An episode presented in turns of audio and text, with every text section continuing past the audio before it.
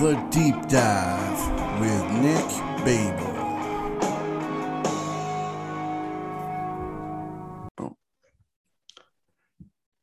Welcome to the Deep Dive podcast with Nick Babel. I'm your host, Nick Babel.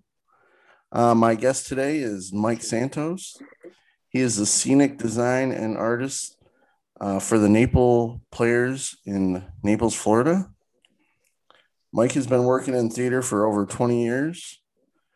Mike and his wife, Judith, have been doing improv for 13 years. They currently own improv company, Stage 2 Improv. Welcome, Mike, and thanks for doing the podcast. Hey, Nick. Good to be here. Thanks a lot for having me. Yeah, I'm excited to talk to you. You know, I vaguely know what you do, and I've seen your improv stuff. But I don't really, know how you got into it and all that. So that's really my first question. Now, what got you interested in theater? Well, Well, I guess the first thing to say is it is two different things. I do work in theater. So I work in the theater community. I've been all different kinds of things, just a charge artist, painter. I was technical director for a period of time. Right now I'm designing sets. So that's actually my regular job. The job that I do on the side, kind of in my quote unquote spare time, is the improv company. Yes. So that's kind of an extra thing that my wife and I do. But I don't know, kind of starting off, growing up, I was never very into performing or anything like that. You know, theater wasn't necessarily anything that interested me early on in my life. Like, elementary school, high school, anything like that. That surprises me. I would have thought you were the class clown. Well, I not necessarily. I guess I was more a clown at home, more so than at school. I was very shy at school. In fact, going into those book reports you had to do, where you had to explain the book after you read it in front of everybody in the class. I wouldn't be able to get through it without my face turning purple. Actually, kids would make bets as to how red my face would get when I would do that, because I would feel like everyone was looking at me, and they were. So I was very shy. I hated being picked to say whatever answers in class and stuff like that. So I was very hesitant to get involved with theater, actually. So it wasn't until college where I just got bored one weekend. I wasn't doing anything. It was like freshman year of college. I went to college in upstate New York, and upstate New York, it's getting towards fall. It's kind of like, you better go indoors soon, or else the snow's gonna cover you up. So so I just kind of wandered into the college theater, and of course, as soon as I opened the door, they're like, "A man, get up on stage, you're auditioning." Because traditionally, at least from what I've experienced in my life, it's always there's less male interest in theater than there is, women. Yeah. Just because, at least, where we grew up, it's, guys do sports, girls do other kind of things like that. It's not completely true, because we had a kick-ass field hockey team in Marathon, but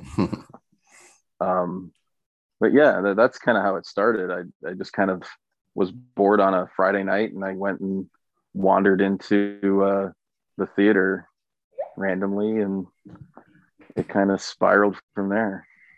So what did you do first? Did you do some acting? Originally, I went in, and they just had me audition. I think I just read part of whatever audition they were doing, and I sucked at it, of course, because, you know, I was embarrassed and I hated everybody looking at me. But there was something that the teacher, you know, well, she was a teacher at the school, but Mary Rose was her name. Mary Rose would be so inviting. She was such a good soul in terms of boosting you up as a person. So, you know, it's that confidence that I got from her to even just say words out loud. And that's what it started with. Yeah. So acting was where I started with it. And then as I got more into it, I was like, oh yeah. And I can paint. Oh yeah. And I can draw. And, you know, I'm an artist by trade. So that's where the other finite details kind of fell into place. I was like, oh, well, seems like a perfect fit. 'Cause you can do sets. And it's kind of funny getting back to your teacher there. You know, I've found that the really good teachers that inspire you are always the ones that are, you know, not mean or, you know, don't push you tough. They're the ones that are encouraging. I had a public speaking teacher in college that was like that. And I kind of had the same problems. You know, I'd get really red in the face and, you know, when I had to do the reports, it was like, you know, terrifying. But this teacher, she was so nice, and she told everybody, like, that was wonderful. That, you know, she never, you know, gave anybody bad. She said, if you're brave enough to get up and speak in front of everybody, then you already did a great job. So, right. Yeah. You know. Didn't matter for the kids. The kids still picked on you mercilessly, but you know, yeah, you know, you got to deal with that separately. That's true. College was a little cooler, though. You know, I think everybody was kind of more chill about that stuff. But, so when did you get into doing artistic stuff like the painting and the design stuff? That's stuff I've done my entire life. I mean, you know, the weird thing in my family is, you know, everybody has their thing. Right. You know, my sister, her thing was cutting hair. You know, my brother, his thing was, you know, doing the music stuff. So my thing was painting and drawing, and I've always been able to do it. It was something that I just kind of did as long as I can remember. Like, I bet you if you looked in my mom's Encyclopedia Britannica, you'd see little doodles of me with crayons still in there. I bet you they're still in there because it was, you know, I was right. What, maybe 3 or 4, just kind of drawing on stuff all over the place. And I don't know. And, you know, as a teenager, I got really into comic books and like Marvel and X-Men and all that stuff. So I kind of went into the whole wanting to become an illustrator really early on. So nice. That was just stuff that I liked and I was good at.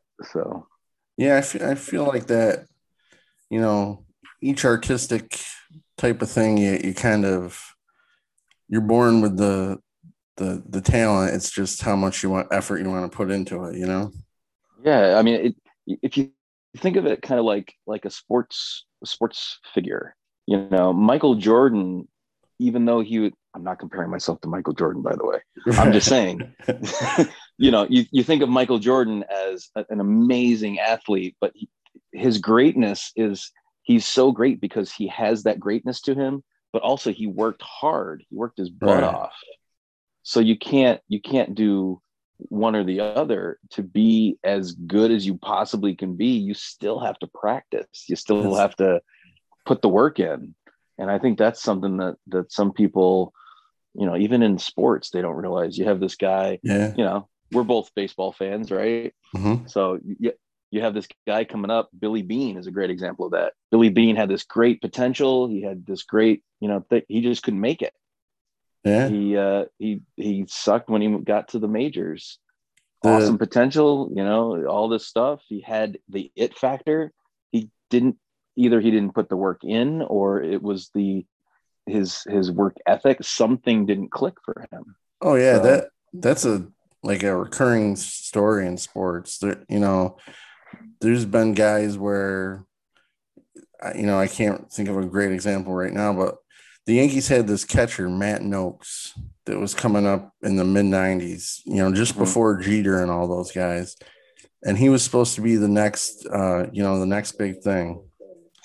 And he had all the talent. But just like you were saying with Billy Bean, once he got to the majors, he was like, he was up there a couple of years and he didn't get it, you know? Yeah. And, you know, history's full of sports guys that probably, you know, through high school and college, they were being told, oh, you're great, you're great, you're the best, you know, and they just never wanted to put the work in. And, you know, the athleticism will only get you so far. And it's like that with, you know, with everything. Sometimes the hardest worker, you know, beats the more gifted, you know, person just because they're, you know, they want it more. Yeah, exactly. And it's that hunger for whatever it is, you know, everybody has their own, you know, wants, needs and desires and whatnot. And it's that, whatever that is that motivates you, that's why you're going to do it. Right. Whether it be like, you know, you really want to have a great body, so you're going to work out forever. So there's something inside you that clicks that says, okay, I'm going to do this every day. And because of that, then, you know, that's why The Rock is the friggin' Rock, you know? Exactly. So you definitely, you prefer doing the behind the scenes stuff more than the stage stuff with theater? That's interesting. I probably get asked that question just by random people that know me more than anything. And I find that funny because it's, I think ultimately, yes, I would rather be behind the scenes making something creatively to make whatever it is I'm working on, whether it be a show or, I mean, I've done some little set pieces for like little TD things here and there, nothing big, but you know, something, but like, I'd rather see other people succeed by something that I helped create than actually be in front of the camera or in front of, you know, on stage with, you know, not having had a hand in some of the creative stuff behind the scenes. I mean, I would do it, obviously. Right. I mean, I do it. I, you know, improvise in front of people, but I don't know. But I kind of, in a weird way, there's also a part of it it's very similar. Like to be creative, whether it be performing, painting, singing, dancing, however you express yourself, it's still the art form itself that it's you know, it's a collaboration, right? No matter what. It's very rare that like an artist is a singular artist with no help at all. Very, you know? True. I mean, maybe I would say possibly stand-up comedians are an exception, possibly. Yeah, but you know, even some of the biggest stand-ups famously had writers, you know. Yeah. It's kind of frowned upon a little bit, but it's kind of like that deep, dark secret. Like Chris Rock, he's had writers, you know, and he's one of the funniest, you know. But yeah, you know, that's really true because, you know, I went to school for broadcast journalism, and as I got into it, I realized I didn't like the on-camera stuff or the, you know, just, I don't know, I didn't have the aptitude for it, I guess. But I really enjoyed the writing aspect, and that's really where I excelled with all that stuff. So, you know, that kind of led to the newspaper writing I did, you know, after college and stuff. But, you know, the people think just because, you know, you're the face of the show or the whatever, like that's the ultimate goal for everybody. It really isn't, you know? Yeah. Like there have been several times while, you know, my wife and I perform an improv show or something, and every once in a while you'll get somebody from out of town or something like, hey, I used to work in such and such, and you guys are pretty good. Do you ever think about taking it, you know, more, you know, nationally, or, you know, going to Orlando and doing this and that? Right. And, you know, of course it runs through your brain and you start thinking bigger and you're like, oh, what if we made it big? I don't know if I'd ever want that, you know, like celebrity is such right. a weird, abstract thing anyway. Like there's something to be said about being a big fish in a small pond. Yeah. You know, you can have a great career in a setting that's just comfortable for you. Yeah.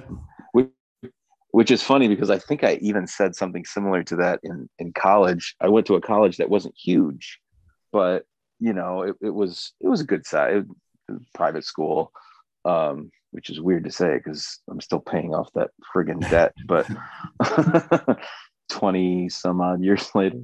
No, not quite 20 yet. It's like 18 years later. But you know, if you go to a bigger school, you know, like a Syracuse or your you know, NYU, you know, you could get lost in just the sea of, you know, thousands and thousands yeah. of kids trying to do the same exact thing you're doing. So like, you know, you go to a, you know, you have to go to like a community college to get like something that you're passionate about. You're the person that's passionate about that thing.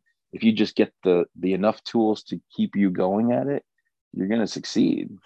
Definitely. I think a lot of those colleges, they're paying for the name, you know, yeah. They've done studies that you get a better education, you know, not every community college, but most community colleges, you'll get a better education than say like a big name school, because, right. you know, it's like anything else. You're paying for the brand name, and you know that stuff looks good on resumes. But well, how many of those big schools do those students actually get a chance to talk to their teacher? Exactly. Like actually one-on-one, you know, several minutes at a time. Maybe a yes or no answer. I mean, I don't know. I'm making a bit of an assumption because I never went to a school like that. But I mean, you know, going to a smaller school, you have the teacher right in front of you. You probably have more opportunity to get a little more privatized, I guess, education. Definitely. And you get to know them. Like I still have contacts, you know, from the school I went to. Like I could still email like 2 or 3 different professors from the school. Mm-hmm. And, oh, that's cool. You know, so yeah, it's actually helped me a couple of times, you know, get just doing that, you know, getting a recommendation mm-hmm. from one of them or something. You know? Yeah, that's great. And that's something too, that you don't realize is that the more intimate interaction. Yeah. That's another thing that's interesting is because we, you know, at the theater where I work, we get interns coming from all different places. Like we have kids from all across the nation really. And, you know, they come from different backgrounds and different places and different colleges.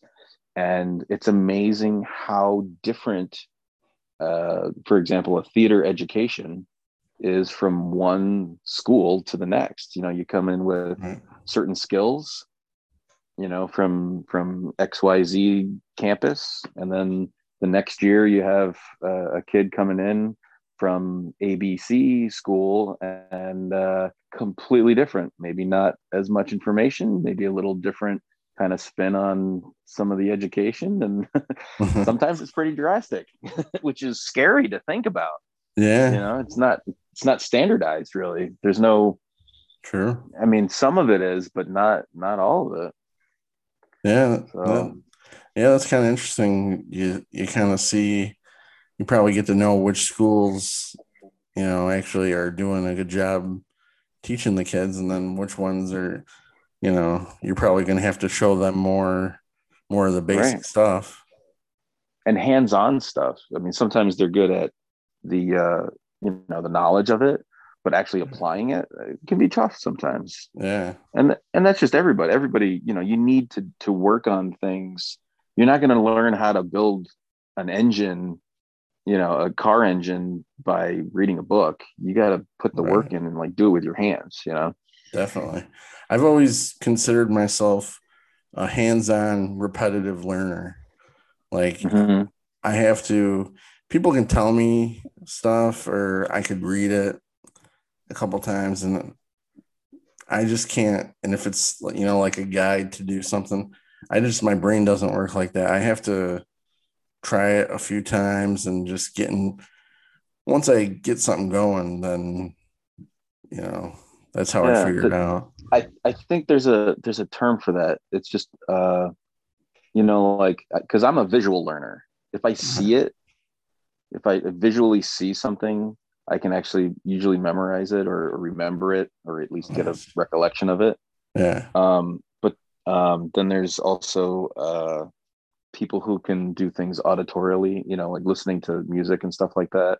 Like you hear a song and then they can like sing it like verbatim over and over again, just once. But I think there's a way, I forget what it's called, but it's if you use your hands and you physically do something, that's another way to learn.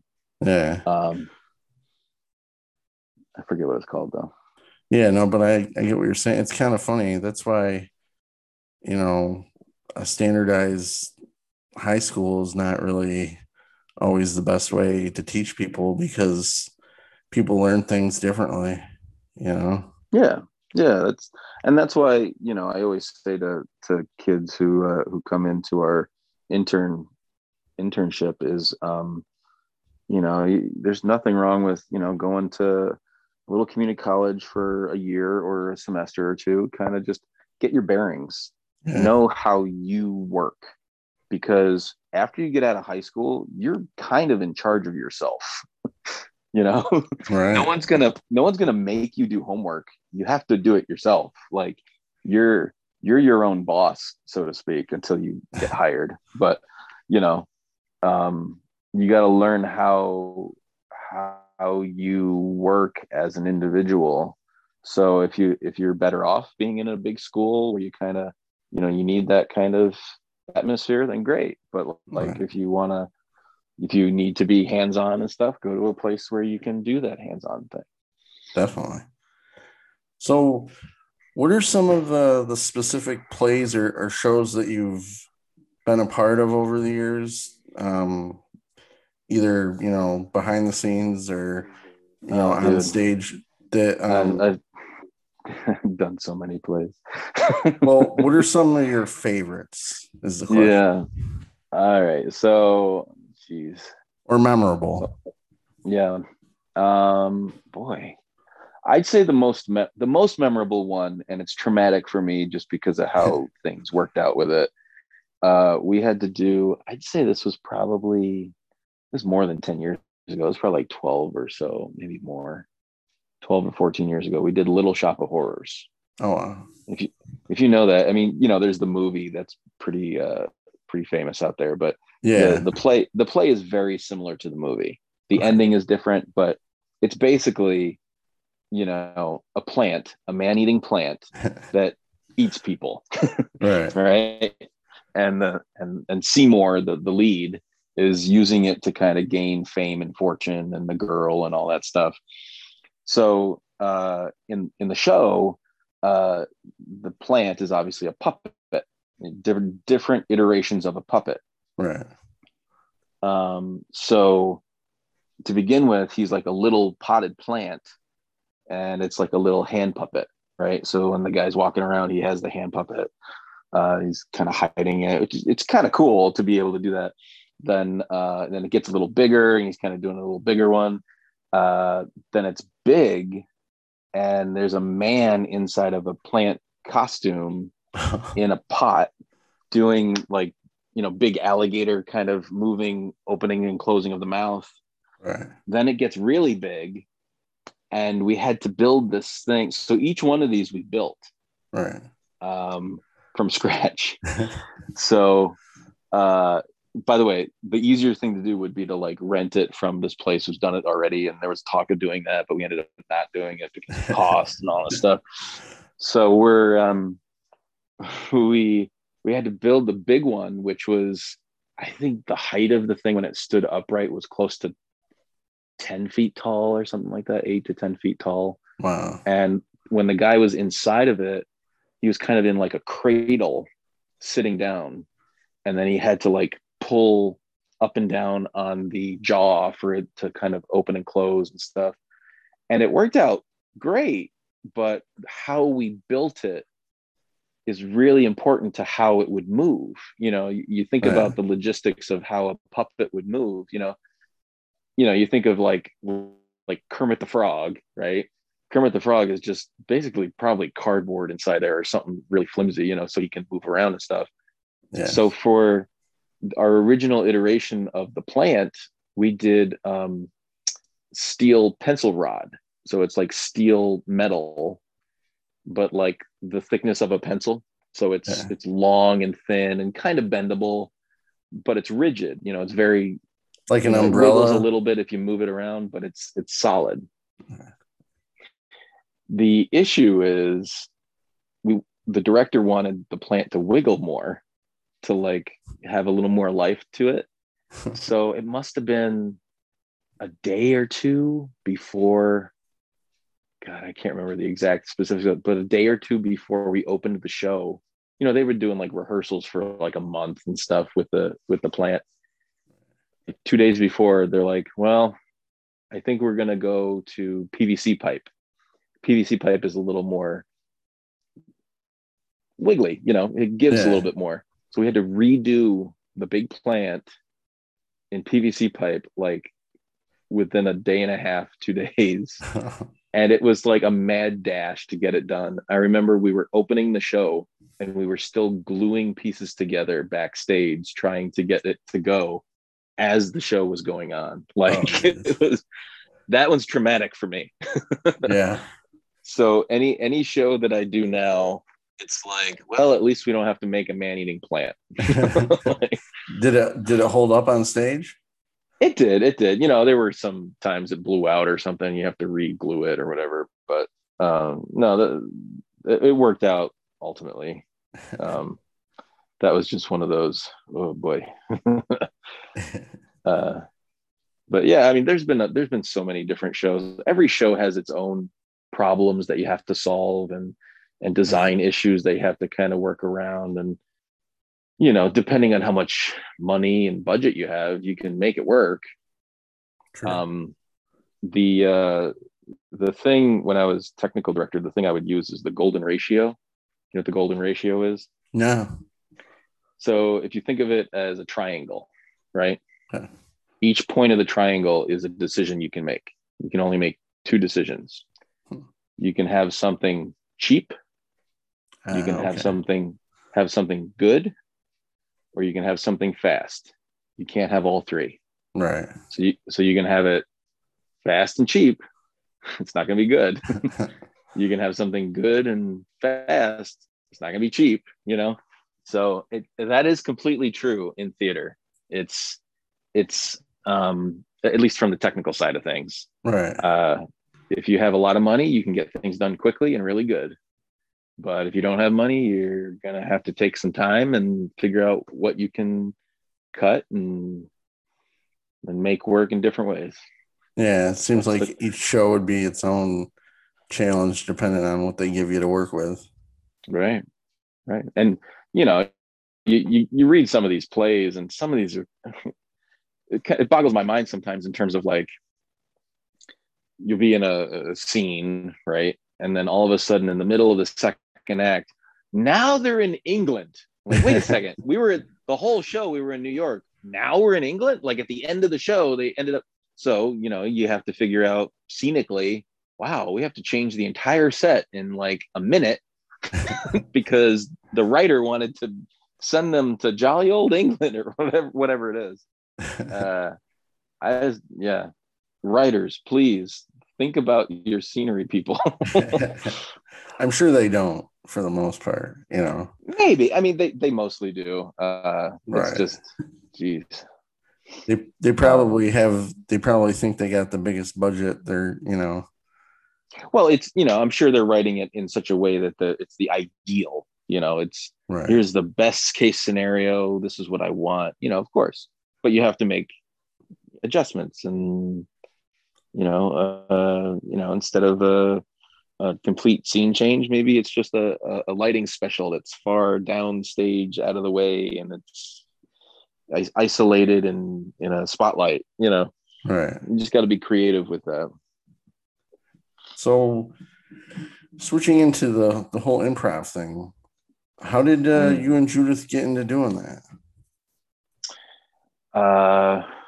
Well, that was another kind of like on a whim kind of thing. We, Judith and I, Judith is my wife. Yes. We, I think at the time we were dating, it was early on, like back in 2007, 2000, something like that, 2008, maybe it was 2008. We were just kind of hanging out with a friend of ours and she's like, oh, I just took this improv class and I learned some of these games. You guys want to play these games? And, you know, I mean, I'm always up for like a good, like game of charades or something. So I'm like, yeah, man, let's play. Let's do it. And it was good. It was fun. And we were actually pretty good at it. So like we kept that kind of in the back of our minds. And, you know, a friend of that friend said, hey, we're putting together a show of comedians in downtown Naples. Are you guys interested in doing like some of your improv? And we're like, whoa, okay. And we're like, oh my God, we don't know any games. We don't know how to do this. So we had to like cobble together some people who actually knew some of the games. And that's what we do. We do short form improv. So it's kind of like that show, Whose Line Is It Anyway? If you've ever seen it. Oh, definitely. That's one of my questions coming up about that show, but yeah. So, so we did it. We did probably about a 20-minute set, which is interesting because we were on stage. We did like 4 games, I think, and the other comedians that were there were stand-up comedians. And from that night, way back in 2008, we rocked the house. We were the funniest group up there. Like the owner came up to us and was like, hey, you guys are really good. Do you want to come here and do stuff? So we actually got to perform at that place regularly. It was like every Sunday night or something like that for a while. And then just from that, it was another thing. It was just kind of like a little bit more and a little bit more. And then we were like, oh, we got this person. Oh, and you used to do improv before. Oh, that's cool. And it just kept on getting better and, you know, better people, better games. We were getting better at it. We changed, we had a group together. We would perform locally and at different country clubs. And so we could take the show on the road because it's improv. It's not like you need sets and props and stuff like that, costumes. It's just stuff that you make up on your own, improvised. I don't know. It was just a kind of a thing that we did on the side, and we ended up saying, hey, we can actually do this as a business. So we start our own business, and come tax season, that's kind of what we end up having to do.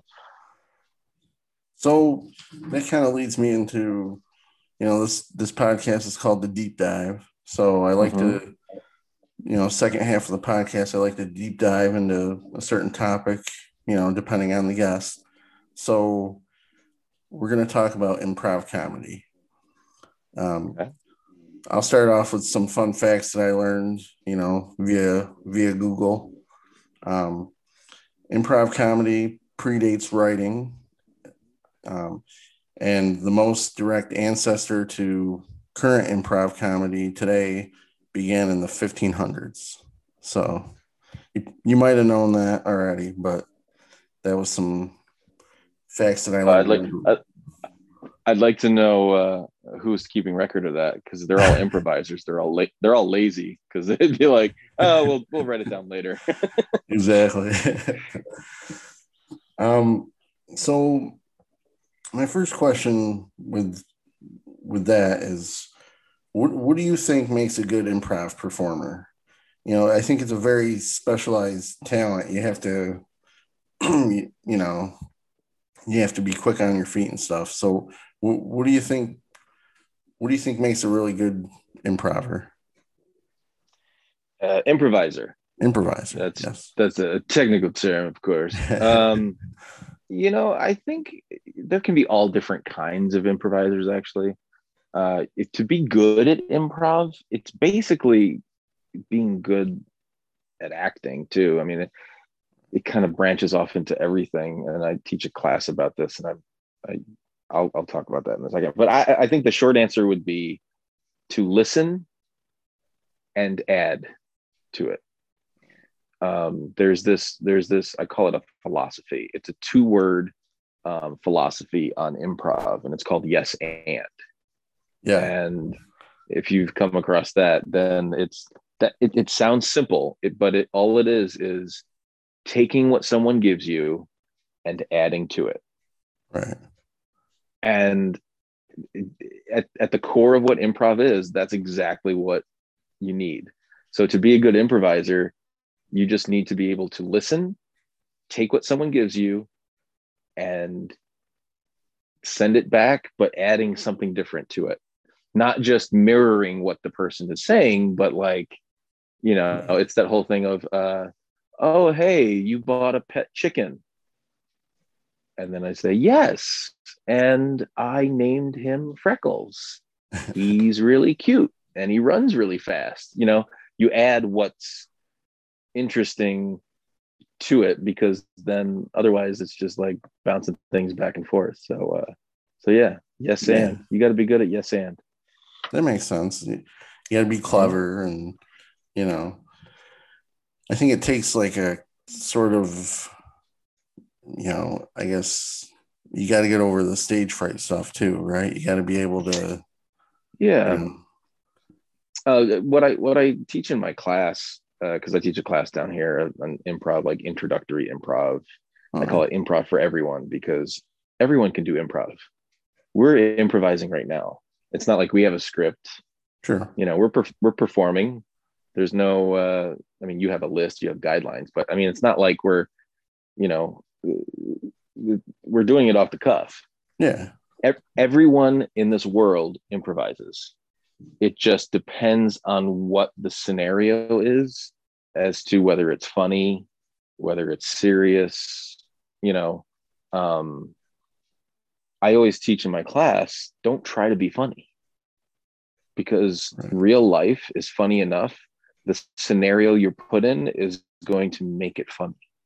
So, you know, you're going to have the comedians like a Jim Carrey or someone like that kind of overdoes it. And he's so over the top that it's freaking hilarious. And of course, there's going to be people like that. And I'm sure I've probably done that many times. I just can't recall it. But, you know, if you try to be funny too much, you're going to fail. Because then the anticipation is there. Like if you're like, oh, this is going to be funny. Watch this. Da-da-da-da. And then there's no reaction. Then where do you go from there? If you're this situation. Yeah, I think I've seen that, you know, yeah, in improv and in comedy, where somebody was trying to be funny, and it was like, you know, it was kind of transparent that they, you know, they wanted you to laugh big there and stuff, and you know, but that's a good way to force it. Yeah, you can't force it, and that's a good way to look at it. That, you know, we're always improvising. Anyways, you know, yeah. So that's why I call it a philosophy. Yeah, it's yes and, because if you say no to things and if you keep questioning the scenario, where does that get you in life? Right. Yeah. I mean, that's why it's a philosophy. I must kind of give improv the credit that it's due, that it changed my life completely. I mean, I was kind of a performer, so to speak, before improv, But when I learned improv, it made me a better actor. It made me a better worker. Like I, at my job, even though it's at a theater, you know, we it's a regular job. You know, if you just think a little more positively throughout your day might actually, one, go faster, but also two, you might do things either better or, you know, be relied upon by your coworkers or your boss a little more, and good things happen from there. If you keep saying no to something, there's nowhere for you to go. Yeah. And I mean, I think that is even a certain type of philosophy where it's, I mean, that I know you didn't mean that in like a self-help way, but there is like a always say yes type of thing. You know, I totally mean it in a self-help way. It completely is. But I mean, it's whatever you want it to be. Sure. That's the great thing about yes and. It can be just in a regular conversation, or it can be your just overall outlook. And that's what I think changed my outlook on my perspective on just life in general, I guess. Yeah. And probably a better conversationalist being a yes and person than a, you know, no, why, you know, like, right. Kind of, we all know those kind of people, but yeah. So, but I mean, but anyone can try that though. If you're just talking with someone and you ask them a question and they're like, no, I don't want to talk about that. That doesn't make for an interesting conversation. Right. That kind of ends the conversation. Yeah. So have you been inspired by specific improv groups over the years, like Second City, Groundlings, Upright Citizens Brigade, Improv? There Olympics? Are so many good ones. Yeah, those are great. The Upright Citizens Brigade was like the rebel improvisers. They seemed so out there, so off kilter. Right. That they were, you know, that's where like was it Amy Poehler and Rob Riggle, like those guys, they're crazy. All that. I mean, I growing up, you know, you watch Saturday Night Live, of course, and all those guys on Saturday Night Live, I'd say 85% of them come from improv, like Mike Myers. I mean, Jim Belushi was a master at it. I mean, they would write things in his script in the first couple seasons of Saturday Night Live that just said, just be funny. Yeah, there was no lines for him. He would just come up with something on the spot that night, and it would be hilarious. I would say, I mean, shoot, even the other stuff like Mad TV, some of those guys come from improv. I watched a lot of TV and movies as a kid. So like, you know, Jim Carrey and Mike Myers, Dana Carvey, like all those guys really. Well, even the early SNL guys. I mean, Bill Murray, he was Second City. Bill Murray. Talk about a guy who has interesting philosophies on life. Bill Murray. Yeah. I think it's another guy that took like just his overall outlook and just applied it to himself. Definitely, he's one of my heroes. I mean, I love Bill Murray. That attitude, that's the attitude I respect the most. The it's kind of like an I don't give a fuck attitude, but like not in a mean way. You know, just he's subdued and nonchalant about it. Yeah, he's gonna do what he wants, and he always has. And you know, I heard a funny story that. Have you ever seen that movie? What About Bob? Yeah. With Richard Dreyfuss. I'm sailing. Well, I guess the hatred in that movie from Richard Dreyfuss was real. He hated Bill Murray. And Bill Murray did everything he could on that set just to mess with Richard Dreyfuss. And it really shows in the movie. If you, after hearing that story, I watched the movie again, and you can see, you know, they're acting, but he really hates Bill Murray. And it's just, I don't know, it's just this chaotic philosophy that he's always had, that he's definitely one of my. And I think it works really well for that movie, because if you've seen the movie, it's, you know, Richard Dreyfuss is the straight-laced guy, the psychiatrist, and, you know, Bill Murray just wants to basically get a friend. Right. And it kind of works in that scenario, because Dreyfuss didn't want him around and kept trying to get rid of him. And I mean, maybe in a brilliant way, that's what Bill Murray meant to do. Oh, yeah. Just to mess with him enough to get that performance out of him. I don't know, but maybe. Yeah, I don't want to turn this into a whole, I could do a whole Bill Murray podcast, but. Maybe you should. That's probably a future episode. Yeah. There are other people that really influenced me.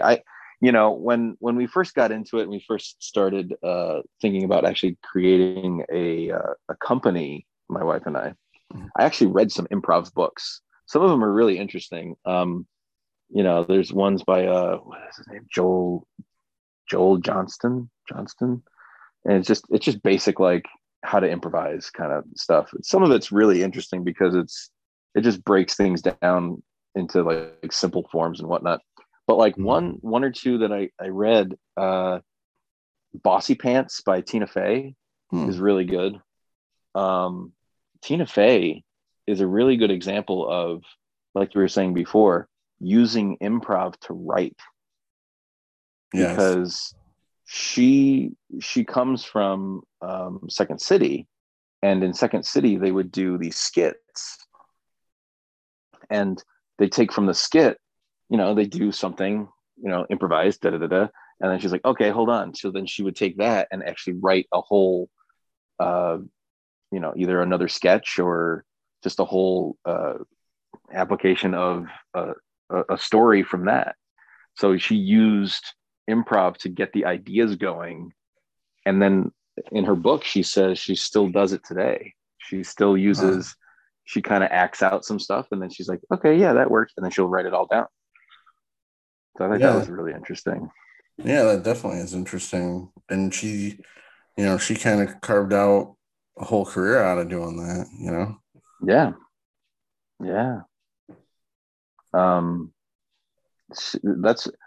I really respect her, because she was never, I mean, she does some stupid jokes sometimes for a laugh, but she was never, I don't know, it seemed like she did things, at least from what I see, kind of the right way. Yeah. There's so many good, the thing about improv is you never know what you're going to find that's funny or good. So like, there are so many places in the US where, you know, oh, that town has an improv group. Oh, that town has an improv group. Like if you have a local improv troupe, just go watch it. You might see some brilliant work. You never know. Yeah. Because, sure. You know, there's short form stuff that like we do, but also there's like long form stuff where you have to go longer. Like there's scenes that go together and then it becomes a whole story.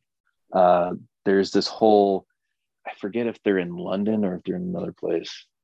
I don't remember, but there's a Shakespeare improv company, and all they do is improvised Shakespeare scenarios. Like they'll use like Hamlet as an inspiration and then just do a whole improvised set of that. So that's interesting. Yeah, that's the cool thing about that. Yeah, it doesn't have to just be one thing. It can be, you know, it's improv, you know. The Shakespeare one, that probably is, I would think that it isn't a London or England one, you would think, you know. But. Maybe. There's also some really, I mean, it could be in, who knows? It might be in Arkansas, you know? Yeah, true. Because I think, because Judith and I were looking this up, I'd say back in like 2017 or 2018, we were just kind of looking online and just seeing what everybody else is up to and stuff. And I swear to God, there's like, in Florida anyway, there's like a whole list of improv groups, and they're like, oh, such and such from Orlando and such from Sarasota. It looked like every single town had a group. Hmm. So down here, there's the Sarasota Improv Festival that we haven't been to yet because I always work at that weekend. But there's whole, you know, there's workshops and there's, places where the different improv groups, which usually, you know, someone from that group or that group, and, they get together and they swap stories, and it's really kind of fun. Yeah, it sounds like a whole community. Yeah. So you mentioned earlier, whose line is it anyway? Mm-hmm. I think that's the example a lot of people nowadays think about when they think about improv, you know, mm-hmm. especially our generation, you know, we kind of grew up on that show mm-hmm. with Colin Mochrie and Ryan Stiles. Wayne Brady blew up off that show. Yep. So what are your thoughts on that show? Were you a big fan of it? Yeah, I started watching in college, which is weird because I didn't do improv until after college. Yeah. But I started watching the British version of Whose Line Is It Anyway? With the oh God, what's the guy's name? The host was I can't remember. COVID brain. But anyway, they would have I think Colin Mochrie was on it occasionally and whatnot, similar games and whatnot. I thought it was great. I thought it was just good to see funny. I don't care if it's a cheap joke. It was just good. Oh, definitely. You know? I mean, I don't care about selling out. If you're good at it, then freaking sell away. You know? I thought it was interesting when it came to the US, they kept the similar styles and similar everything. I thought Drew Carey should have just been the host. I hated when Drew Carey went up and actually did stuff with them because he was horrible at it every single time. It was like, right. Just stay behind the desk, Drew. But no, I mean, shoot. Ryan Stiles is the goofiest mother out there, but it's just funny. Everything he does is funny. Oh, he's great. And I always liked Colin Mochrie was my favorite, but Ryan, oh yeah, the way they played off of each other. Yeah. And that's part of the other fun of improv is once you get to know the people you're playing with, I mean, yes, you have inside jokes and stuff, but like you can mess with them and they and enjoy it. In fact, they might even, you know, do well because of it. Yeah. So, that's one thing we try to not to do in our group is have too many inside jokes, because then the audience will be like, hey, right. It's just, they're making jokes to themselves. But like, you know, if you poke fun, you know, innocent fun at your partner on stage, and if they're a part of it, then it just enriches the entire show. Well, I think they were great. They played off each other great, and I think that's where Drew Carey was good too. That he, you're right. When he got on the stage, he was a little stiff with the stuff, but he was a good foil for them. Like when they wanted to rip on him, that was always super funny. There's a YouTube clip that I've watched a few times where it's like the outtake one. And there's this one where I think Ryan Stiles makes a Hitler joke and like the producer comes out and is like, no, you know, no, you can't do that. So Drew Carey keeps trying to get the joke in, and he gets so upset that the guy won't let him use the Hitler joke. If you haven't seen it, it's on YouTube. It's really funny. Okay. Yeah, I don't think I've seen that one.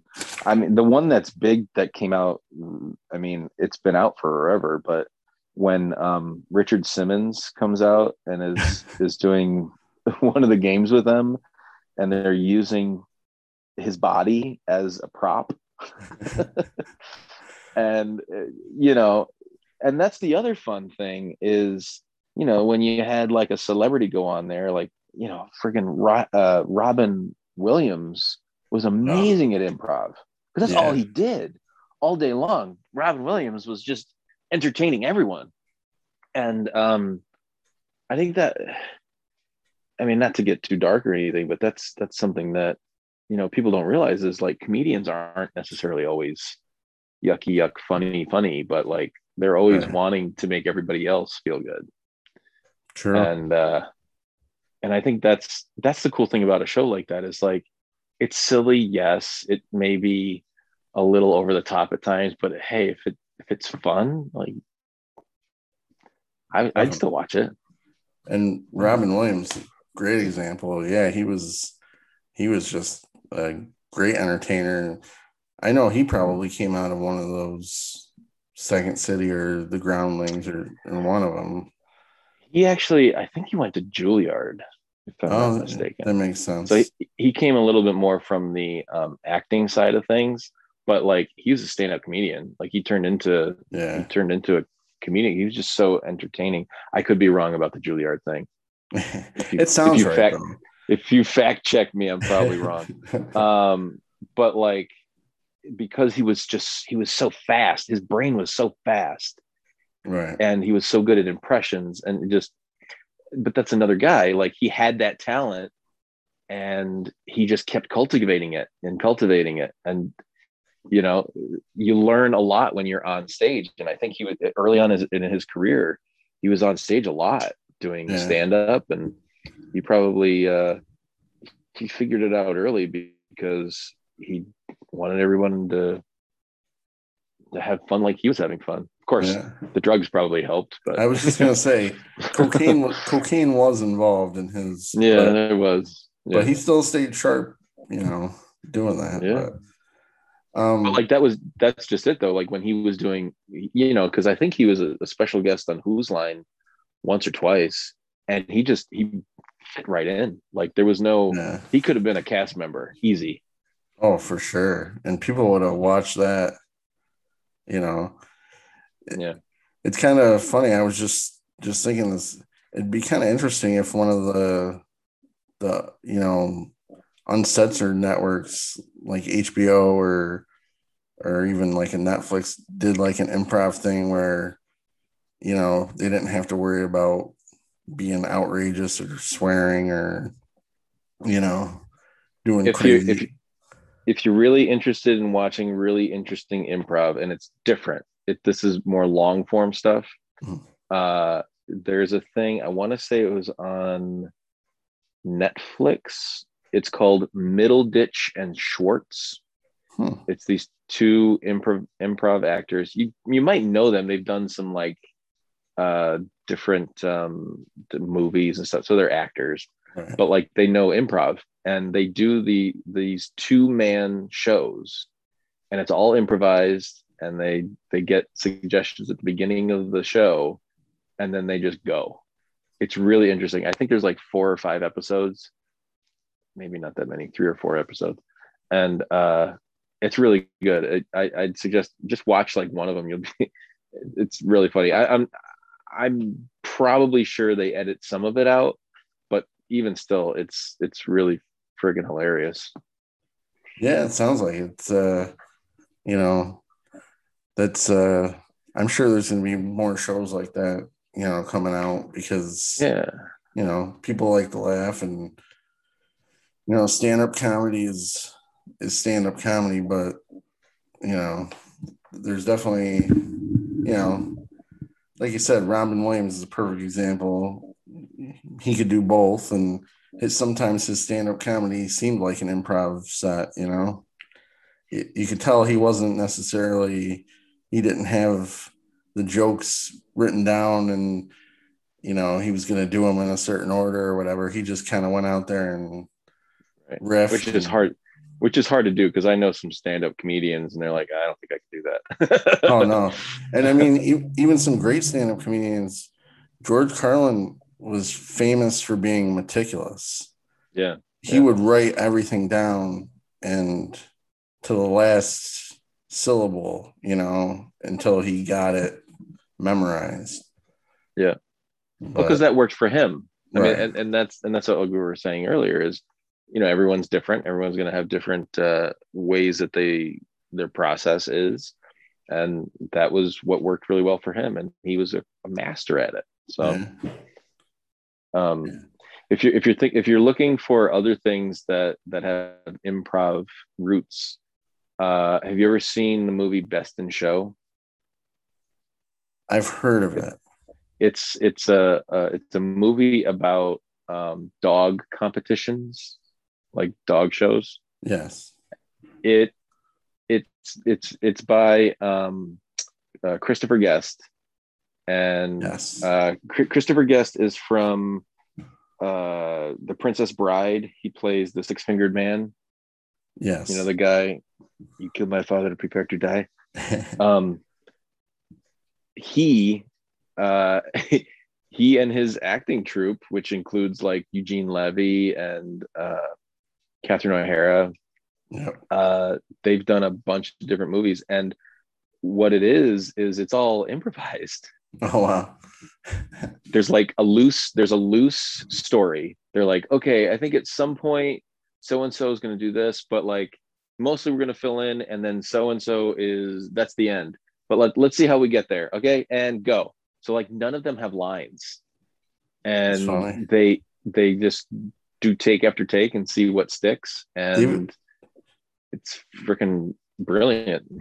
I don't have examples offhand, but there's actually been a few movies where I've heard the history of the movie, and they were like, most of the dialogue was improvised by these actors. There's certain ones, I guess that one director, the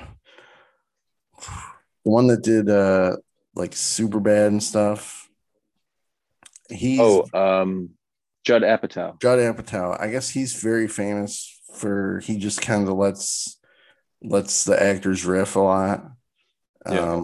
You know, just some of the funniest scenes in some of the biggest movies were just they weren't in the original script. They just let the actors, you know, do it. It started back with This Is Spinal Tap. Oh, yeah. That was another one that Christopher Guest was in it, but it was directed by Rob Reiner. Yeah. And when it was released in the 80s, people thought it was an actual documentary because the way they shot it and how it looked and turned it up to 11. Yeah. But most of that, I mean, I'd say probably 80% of it was improvised, according to, you know, the guys that were in it. Yeah. So. The somewhat newer example, I guess now it's kind of older, but the Broken Lizard people that do those guys, Super Troopers. I'm sure most of that's improvised. That's a good rewatch, by the way. The second one's not as good, but yeah. I remember watching with my brother Beer Fest. Yeah, I think that's the same guys. It's same guys, yeah. Lizard. And they're from upstate New York, actually. Oh wow! Yeah, yeah. Little local plug. Yeah, definitely. Very randomly, not that he's funny, but Tom Cruise is from Syracuse. Yeah, we don't talk about that. Yeah, we don't necessarily need to go into that. I think the Baldwin brothers are from upstate somewhere too, like Alec Baldwin and Stephen Baldwin. Yeah, I think I've heard that too. I'm not sure exactly where. So we talked about Saturday Night Live a little bit. You know, a lot of those, even though it's scripted, a lot of those. Comedians came from, you know, the improv world, and I guess you kind of touched on this a little bit earlier too, but do you ever have aspirations for like you know, trying out for that? Yeah, of course. I mean, that would have, I feel like I'm a little too old now. I'm 39. I'm going to turn 40 here in September. And like, if I were to do it, it would have been like probably 12 years ago.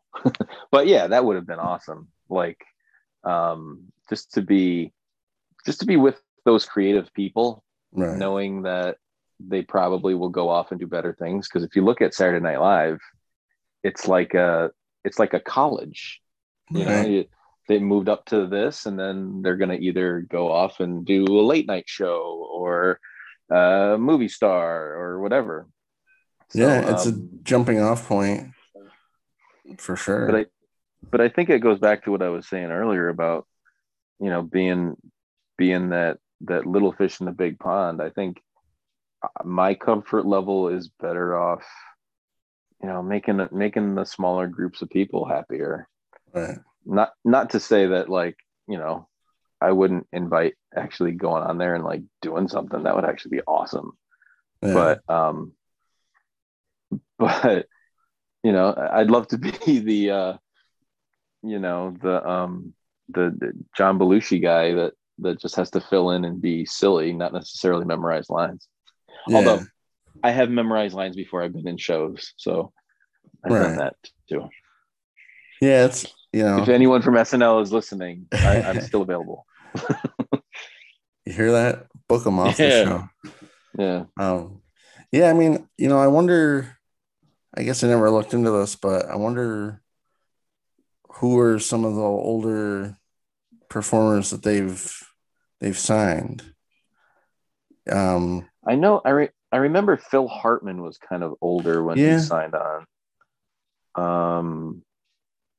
I think he was probably almost 40, probably, or so when he started. I'm sure there's been a few that you know. I think Leslie Jones was in her. That's true. Almost turned 50 or something like that. Yeah, and she just blew up on there, you know. Yeah. And so, Phil Hartman was one of the best to ever do it. So yeah, you never know. It's always, that's always something that's been intriguing, of course. Right. But I don't know. I don't know if that would be something that I'd really want to do. I'm like, if the offer like came to me, I'd be like, yeah, okay, cool. But like, right, I don't think I want to aspire to do that. Yeah. Because that would, what's the other thing? Oh my God, that was the other movie I was trying to think of. Mike Birbiglia did a improv movie last year with Keegan-Michael Keen. Oh, okay. God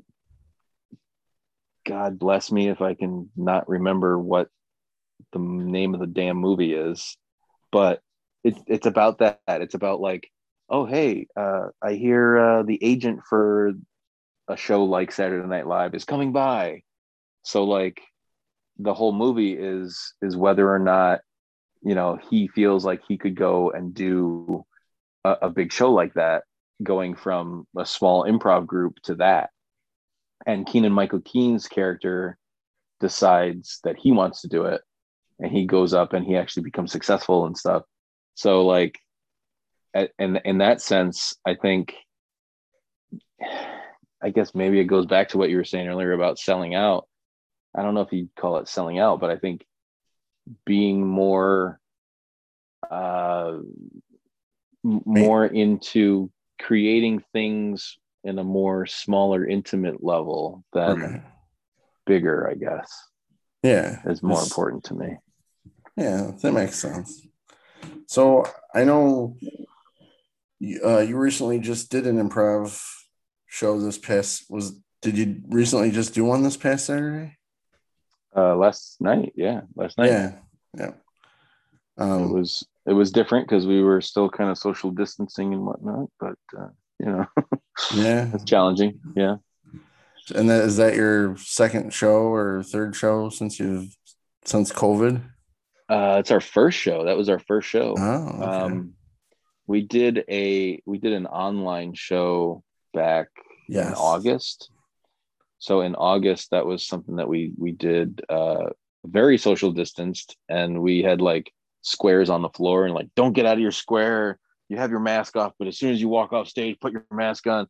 And then last night, you know, it was mostly myself and my wife on stage. So we were actually maskless because, you know, vaccines are a thing now. And, you know, the audience had masks on and stuff, but it was good. It was good to get out in front of people and make some people laugh again. So that was good. Yeah. I'm sure people are craving it too. They are. And us performers want to do stuff like, oh, definitely. Like, man, I can only do so many like Zoom shows. Yeah, exactly. People, I mean, I think once, you know, if we hit a threshold, I mean, there's a lot of stupid people still that won't get the vaccine, but yeah, once we hit a certain threshold, I think they're going to open up concert venues. I know they're starting to do that already, but I think it's going to be a big end of summer, you know, just for performers and for fans that, you know, have been craving it for a year plus. Yeah.